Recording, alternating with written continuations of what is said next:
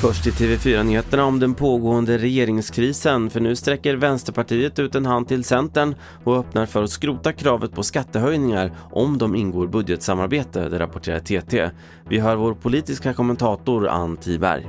Jag tror att det är just en sån signal. Vi är ett samarbetsvilligt parti, det är det man vill uppnå. Centerpartiet har ju varit väldigt tydliga att de inte vill ha budgetsamarbete med Vänsterpartiet, och jag gissar att de fortsätter vara det.